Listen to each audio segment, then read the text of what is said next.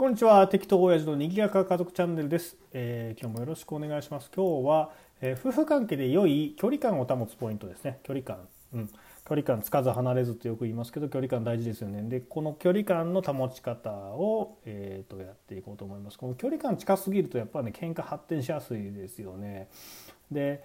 保ってるつもりだけどなんか、うん、お互いにその冷戦状態みたいなあの時もあるんですけどそれって結局やっぱ距離感近いんですよね。うん、だから離れてるもうあの人とは会わへんから離れてるってようでやっぱり同じ屋根の下にいる以上はうんとやっぱ干渉してしまいがちです。だから本当に、えー、といい意味で距離感を保ってで距離感保ってる人ほど見た目はやっぱりね仲良く見えるものなんですよ。だからそういう距離感があるっていうのはすごい大事で。でそういうのをちょっとポイント3つまとめてみました、えーポイント1仕事仲間と同様に密なコミュニケーションを取っておく、えーポイント2、えー奥さん旦那さんの機嫌に振り回されない、えーポイント3、えー自分の目線を、えーごめんなさい自分の目標を持つか、うん、自分の目標を持つ。ではいきます。ポイント1仕事仲間と同様に密なコミュニケーションを取っておく。これまああの意外だなと思うかもしれないんだけどあの距離感を保つためには結構コミュニケーションは必要になります。でこれはね,、えーとねどういうことかというとねまずね役割を明確にする。そして、えー、と何に期待しているかを伝えるでありがとうごめんなさいお疲れ様を素直に伝えるこれ実は、えー、と職場の同僚、えーまあ、上司部下でもいいんですけども役割って明確になってますよね職場って。でえっとあと何に期待しているかっていうのも明確に伝えているといい感じなんですよ職場は。あのあなたにはこういったプロジェクト例えばあなたは営業力あなたはあと集計力、えー、とシステムプログラム、えーあとは企画構成力を期待してますよみたいなのを伝えるとすごくチームと良くなるんですよね。であとは、えー、と失敗した時にはごめんなさいすいませんでしたでお疲れ様です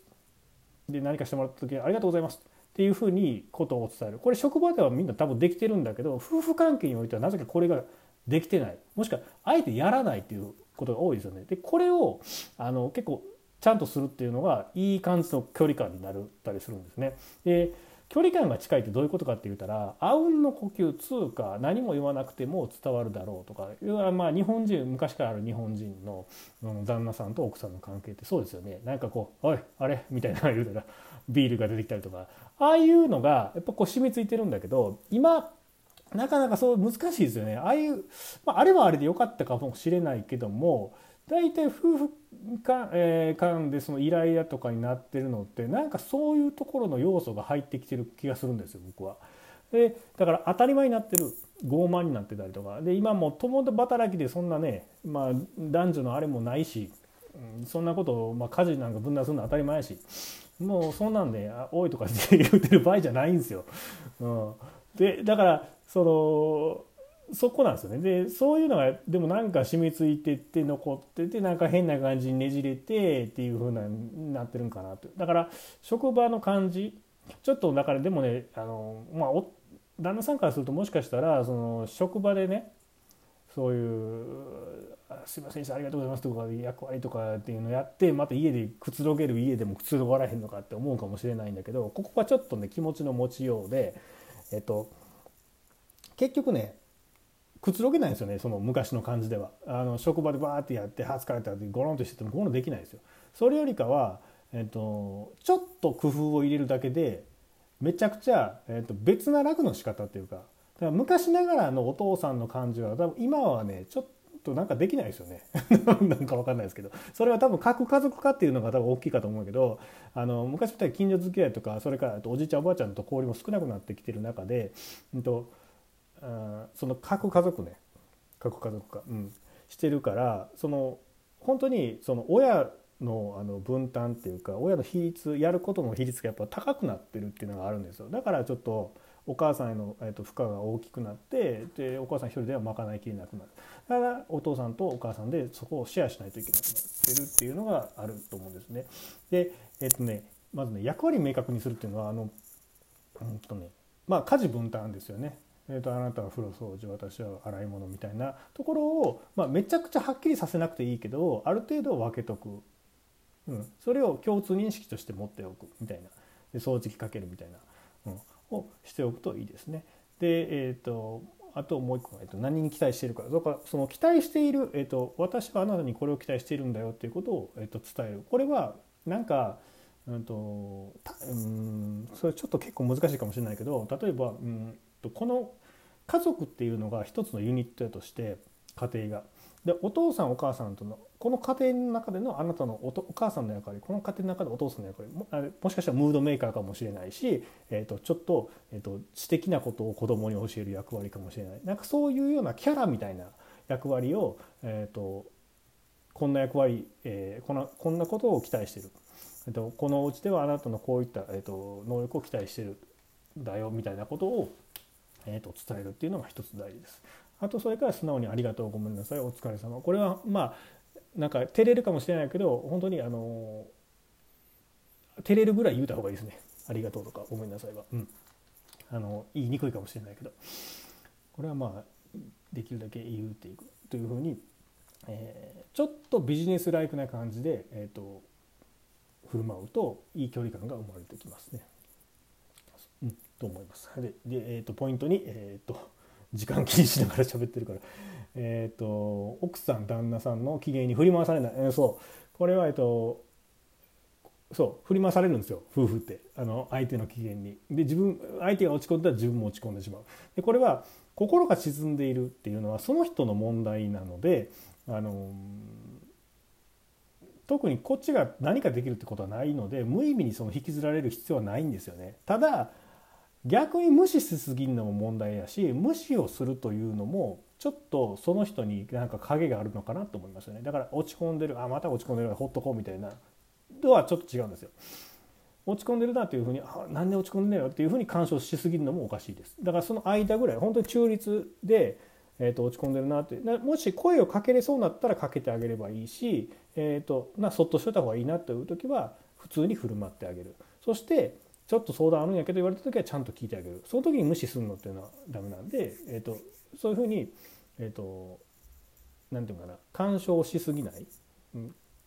逆に離れすぎないっていういいバランスを保つこれ実はでもこれね職場でもこれもまたできてるもんなんですよ。うん、振り回されないようにするって。なんか例えば同僚で落ち込んでたりしてそこまでめちゃくちゃ仲のいい同僚じゃなかったらなんか踏み込むの悪いかなと思いますよね。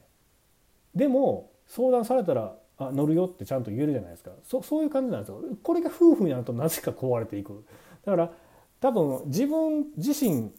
と相手のその境界線がね曖昧になってくるんですよね夫婦って。良くも悪くも。だからそういうところをちょっとあの線引きするっていうのかな。それが多分距離感を保ついい秘訣なんだと思いますね。ポイント3、えっと、自分の目標を持つ。これは、えっとね、目標を、えっと、自分の、えっと、人生の目標を立てる。またこの目標設定の仕方って多分別の回でもやってたと思うんだけどまたしましょうかね。うん、この目標を到達させるまでのあの最適なプロセス自分がこの人生人生とか2年後3年後に俺はこうなるんだ年収がな10倍にするんだみたいなのを目標立てた時にそこまで行く道のりで一生懸命になれるからその他のことに意地張ったりとか夫婦喧嘩とかしてる場合じゃなくなるのであのいい距離感というかいい感じになるんですよ。